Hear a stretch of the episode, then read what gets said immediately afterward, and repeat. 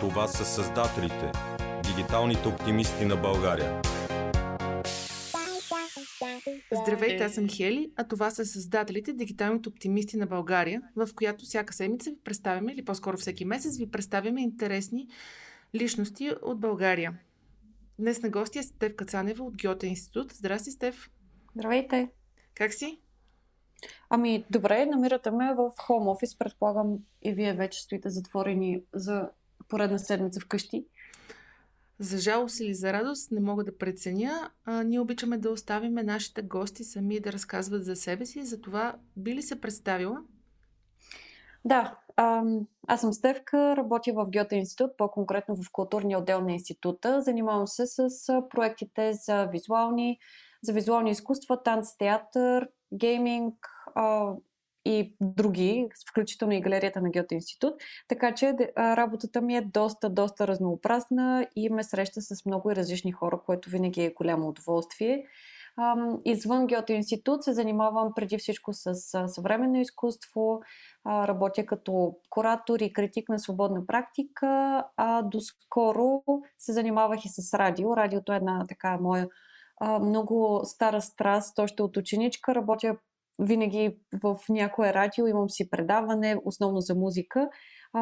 Това обаче вече не е случаят от поне година насам, така че сега съм много щастлива, че имам възможност да се върна към моята радиостраст под формата на подкаст. Аз съм сигурна, че много хора ще бъдат доста щастливи, ако върнеш Молескин в ефир. Един от тях съм аз. Може даже дори и в подкасти. Мислила ли си подкаст да правиш? Ами да, но тогава, когато правихме предаването Молескин по Радио София, беше така, че там отиваш и имаш професионалното оборудване и тон режисьор, който ти помага и ти съответно се занимаваш само единствено с това да намериш гост, да го разприказваш и да го накараш да се чувства добре и да избере най-готината си музика.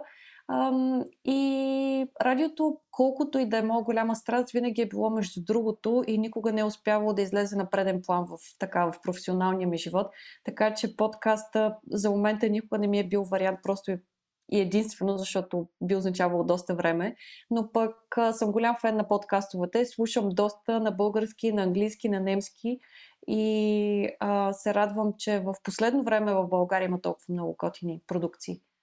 Включително и вашата. Много ти благодаря. Ние имаме една традиция всички гости в нашия подкаст да ги питаме, помнят ли кога е била първата им връзка към интернет, първият им досег до интернет. Ти помниш ли? Ами, конкретно за първия ми досег до интернет не си спомням, но имах компютър и съответно и достъп до интернет доста рано, тъй като и двамата ми родители са програмисти.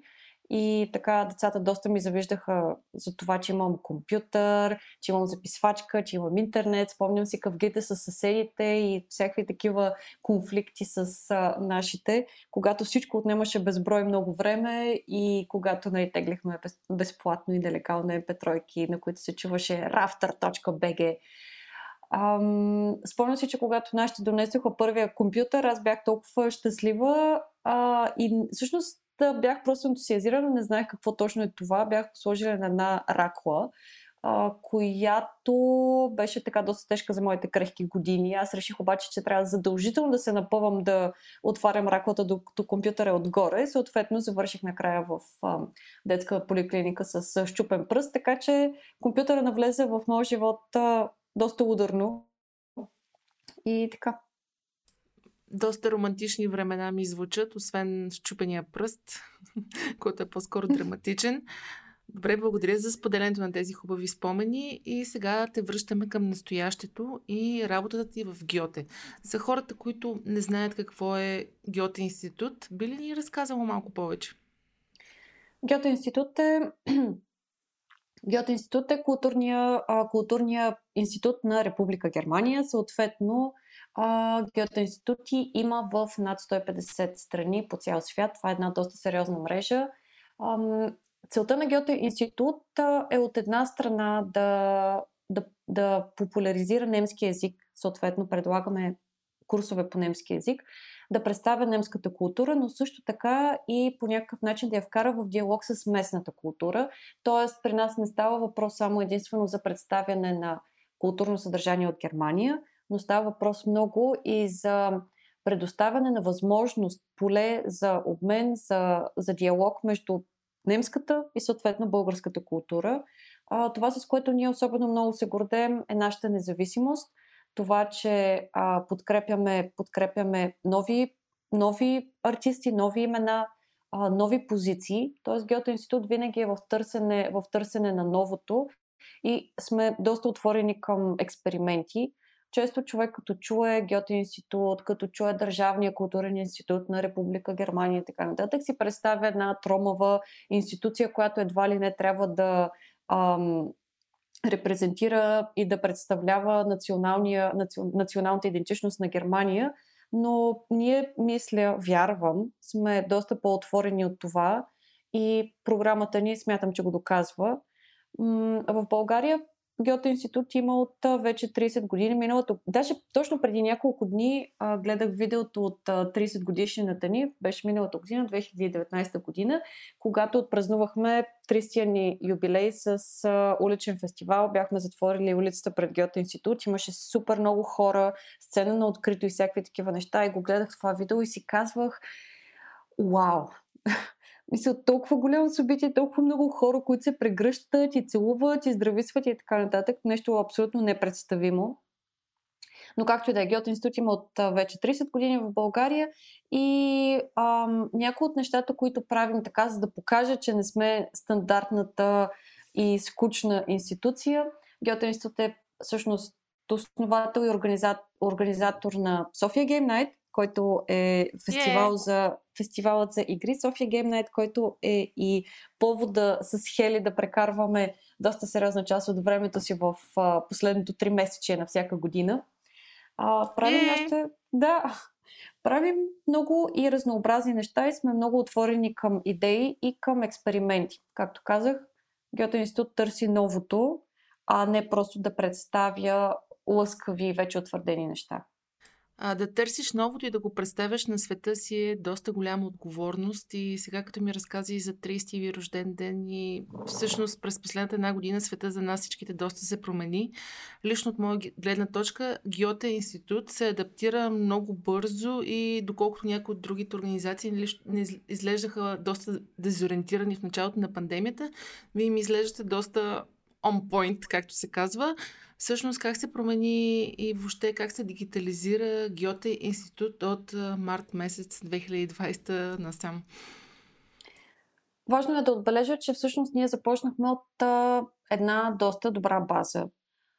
Още от 2018 година насам Goethe-Институт предлага изцяло онлайн курсове и хибридни формати в преподаването на немски език. Съответно, това означава, че когато ни завари март месец 2020 година, ние не трябваше да започваме от начало и да търсим кризисни варианти, а ние просто продължихме дейността, която вече така или иначе имахме, и прехвърлихме присъствените курсове изцяло онлайн. Тоест към този момент ние вече разполагахме не само с технологията, но и с квалификацията при нашите учители, които вече, както казах, от 2 години се занимават с това и вече са достатъчно добре обучени. В началото, разбира се, имахме доста сериозни опасения, че хората няма да искат да се прехвърлят в онлайн курсове, но за щастие оказа се, че явно курсовете ни работят добре, защото имаме доста добро ниво на записвания, но също така, което мисля, че е по-важното, имаме и доста висок процент на успешно завършени курсове. Защото всички знаем, че често хората се записват за някакъв онлайн курс и дори да е платен, те просто нямат самодисциплината, за да го завършат до края, технологията не работи добре за тях или нещо друго и просто пропада това начинание. При нас обаче процента на успеваемост в тези курсове е 86 до 94%, което мисля, че е един така доста добър процент. Получихме и доста фидбек от различни, най-вече професионални, вече работещи хора, включително лекари, банкери, адвокати и така нататък. Т.е. хора, които досега никога не са успявали да отделят време за да посещават присъствено курс по немски език и сега получиха така един допълнителен пуш да се активират и да се запишат в онлайн курсове и се радваме, че успяваме да предложим на работещи хора тази възможност. И както казах в началото, се опасяхме, че това ще бъде голям проблем за нас, но се опитахме да го възприемем по-скоро, да възприемем това принудително дигитализиране по-скоро като възможност. Така че разширихме дейността си от локално ниво, тук в София, с присъствени курсове в София, в една национална кампания. Goethe-Институт предлага курсове, които са онлайн, достъпни от всякъде и по всяко време. Съответно, радваме се, че явно тази кампания е била успешна, което показват и цифрите. Това, що се отнася до преподаването на немски език, но разбира се, има и много други неща, които в началото си мислихме, че не могат толкова лесно да минат онлайн. Ще продължа темата за немски език с едно събитие от преди по-малко от месец, именно конференцията за учители по немски език в Югоизточна Европа. Една огромна конференция, която трябваше да се случи в София, която е проект на няколко Goethe-института в региона на Югоизточна Европа.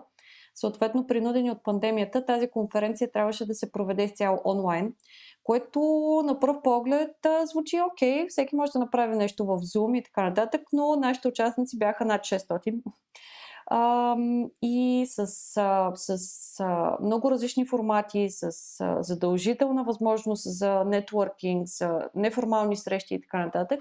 Съответно, конференцията се проведе в MEA, един application на немската компания Platz AG, която представлява всъщност такъв професионален тул за провеждане на онлайн конференции, не само с конферентна зала, но и с виртуален маркетплац или като място изложбено пространство, където хората можеха в почивките между различните лекции да се срещат в неформален формат.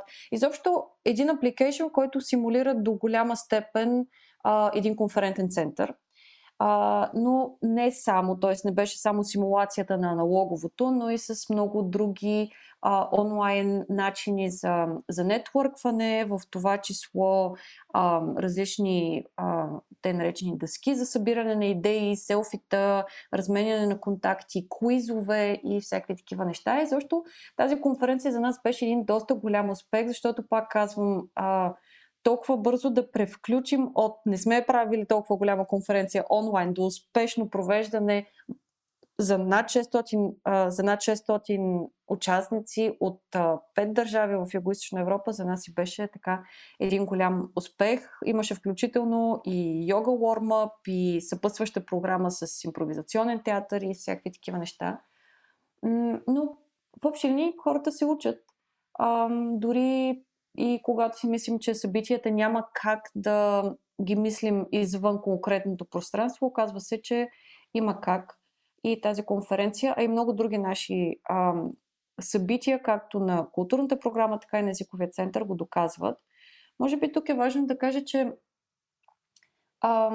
ние не бяхме от първите, които се втурнаха да правят задължително онлайн събития, защото по-скоро решихме, че трябва спокойно да помислим и да не прибързваме с излишни онлайн формати, защото мисля, че това е един от големите проблеми в момента, че всички много, и изобщо в последните няколко месеца, всички така през глава се втурнаха да правят дигитални неща, което си е така от една страна инвестиция на време и труд, от друга страна обаче се превръща и в едно твърде голямо пренасищане на пазара, на публиката и изобщо на всички, които в един момент им писва от Zoom дискусии и други.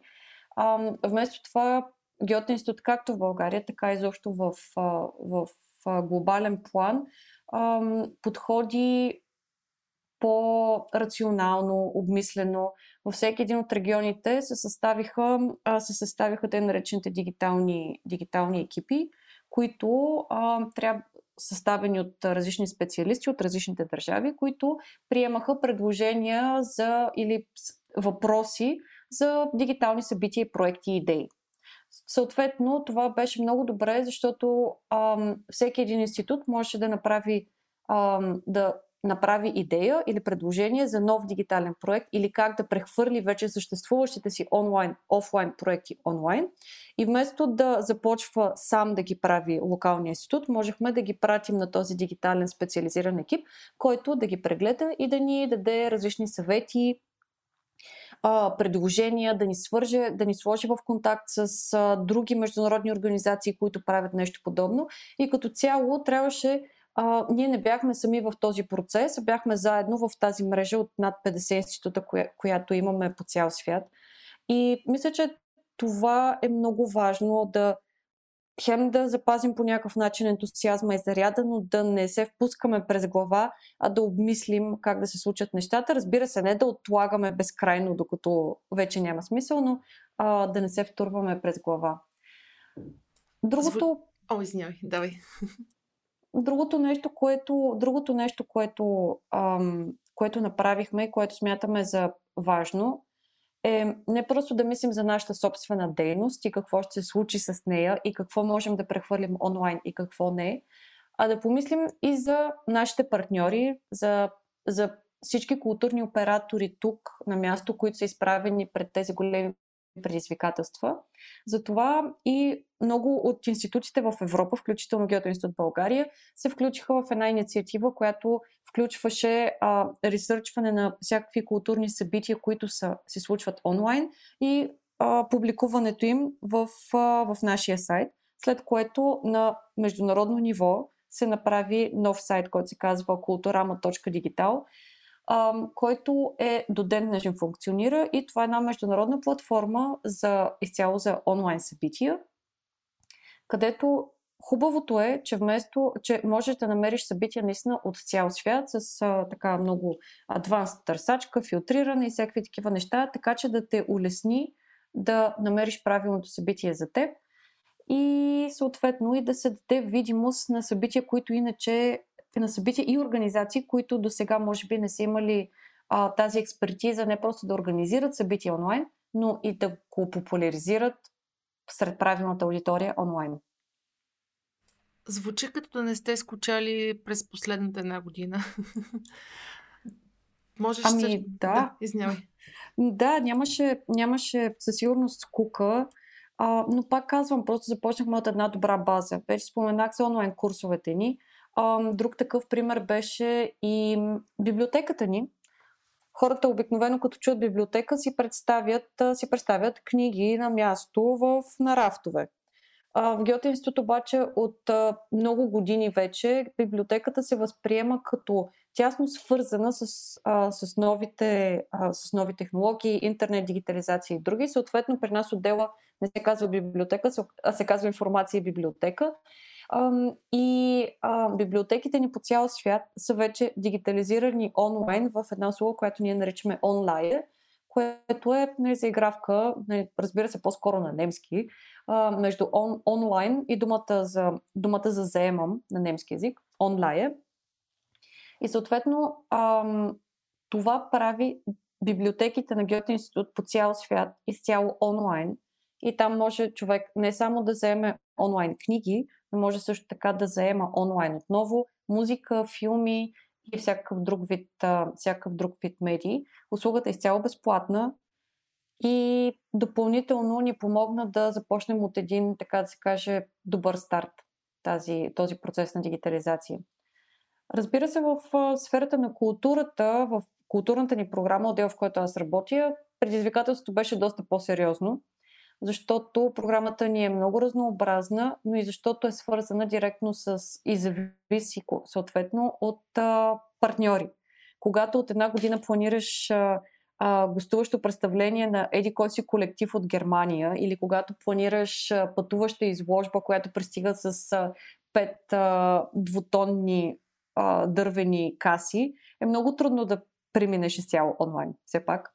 Но мисля, че голяма част от събитията ни успяхме да ги, ако не да ги прехвърлим изцяло онлайн, то поне да ги представим адекватно и да, въпреки това, да започнем комуникацията им, когато ще се случат до година. Може би, освен Sofia Game Night като проект, който вече споменах, който до последно се надявахме, че ще може да се случи офлайн, но в крайна сметка, събитията в Goethe-Институт преминаха изцяло онлайн. Това се случи под формата на един близо 10-часов онлайн стрим, който беше, аз така на шега го наричах Sofia Game Night TV, защото идеята му беше да бъде наистина цял ден да стоиш, да можеш да гледаш и да има различни предавания, различни рубрики и постоянно да знаеш кога какво следва, също както си е по телевизията, но пък да не можеш да превъртиш напред, както и в телевизията. Друг акцент от програмата на Sofia Game Night беше и представлението Homecoming на немския колектив Machina X. Това беше един така доста сериозен експеримент, който беше на границата между театър, игра, в същото време се случваше изцяло в апликейшъна Telegram, тип като загадка, но в същото време и доста социално ангажиран експеримент и много-много релевантен точно по темата за COVID. И така, доста неща онлайн, но пак казвам, опитваме се да... не просто да бълваме онлайн съдържание, а много добре да прецизираме какво си струва да премине онлайн и какво е по-добре да остане офлайн за момента. Абсолютно да подкрепим и като се заговорихме за Sofia Game Night, за Homecoming, ние всъщност имахме и няколко виртуални изложби. Това направо го ползвам за преход към следващата тема за дигитализация на изкуството и въобще за твоето мнение в този процес и по темата. В смисъл, случва ли се, как се случва, устойчиви ли са нещата, които се правят в дигиталното пространство? Темата за дигитализацията е на дневен ред в изкуството от много-много години, особено що се отнася до музейното дело. Там става въпрос преди всичко за архивиране и това е изключително важно, защото виждаме какво се случва с военни конфликти, колко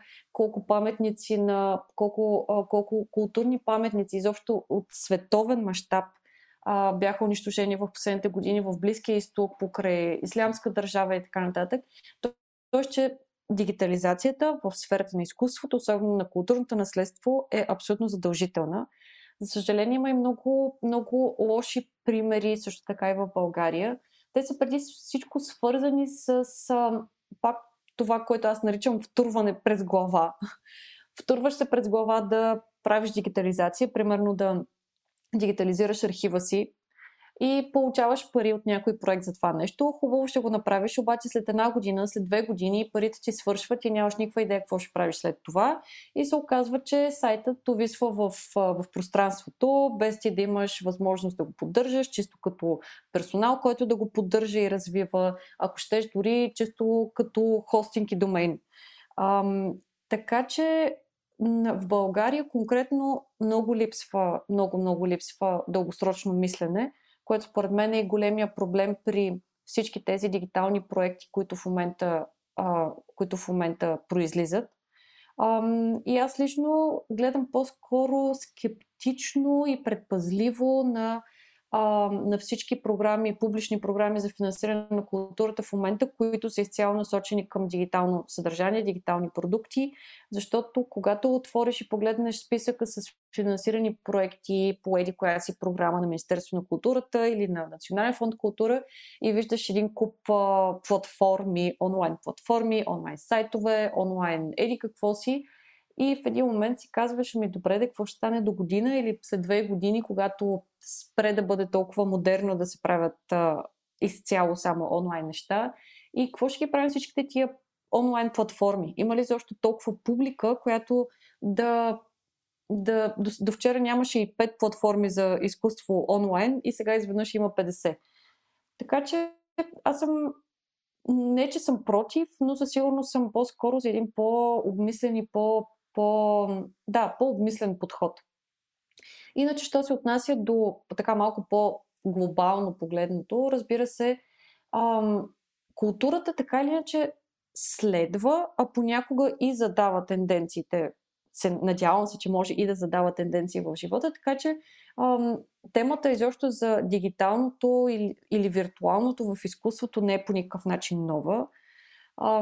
Има, може би тук да дам един добър пример от Германия. Това е ЦКМ в Карлсруе, Центъра за медийно изкуство в Карлсруе, който е едно абсолютно забележително място, което винаги представя водещи технологии като се има предвид, че това е един от най-добрите такива центрове в цяла Европа. Това е от една страна музеи, където се случват наистина страхотни и огромни изложби. От друга страна има и доста сериозен ресърч екип. Той е свързан доста тясно и с академията в Карлсруе. Така че интересното там е, че не просто се разглеждат най-новите технологии, но също така се опитва и да погледне напред в бъдеще, и много често се отправят и въпроси към етични въпроси. Ето тук ще се върна и към Goethe-Институт и към една тема, която до година ще ни занимава изключително много, а именно изкуствен интелект. Но не просто изкуствен интелект и какво е възможно, а какви са по-скоро за етичните въпроси, свързани с изкуствения интелект. Така че това, което е специфично, може би, за немския начин на мислене в сферата на културата, е не толкова да търсим новото, но също така и да мислим дългосрочно и да мислим критично, което мисля, че е много, много ключово и съответно до година ще видим как ще продължим с тази тема, която споменах за изкуствения интелект. Много интересно, Стеф, и така, всеки път, като си говоря с теб, имам чувство, че си попаднала на мястото. И така, за финал на епизода на Създателите, дигиталните оптимисти на България, да те попитам, ти каза в началото, че слушаш много подкасти на немски, на английски, на български. Би ли препоръчал някой, който би бил интересен на нашите слушатели? Ами, моят най-любим подкаст е 99% invisible, който е за много интересни истории от сферата на културата, много често свързани с дизайн, урбанистика, архитектура. Наистина за мен това е абсолютно най-страхотният подкаст. Негов основател и водещ е Роман Марс и наистина е страхотен. От българските подкасти, които слушам често, са например Рацио, Говори интернет, слушам от време на време, и да, въобще това е което слушам българските най-вече. Скоро намерих и един така нов тип кулинарен подкаст, който се казва Dropy Chili, така че има много интересни неща, които да се слушат. Между другото и в сферата на изкуството също има страхотни подкастове. Скоро Фриз, международното списание за изкуство Фриз, направи нов подкаст, който се казва Bow Down, за жени художнички и неразказаните истории на жени художнички в изкуството. Супер! Записвам си тъмън два подкаста, защото другите, които ги каза, и аз ги слушам същите. Много ти благодаря, че ни бе на гости. Дами и господа, Стефка Цанева от Goethe-Институт. Весели празници ти желая и до скоро! Весели на вас! Това са Създателите, дигиталните оптимисти на България.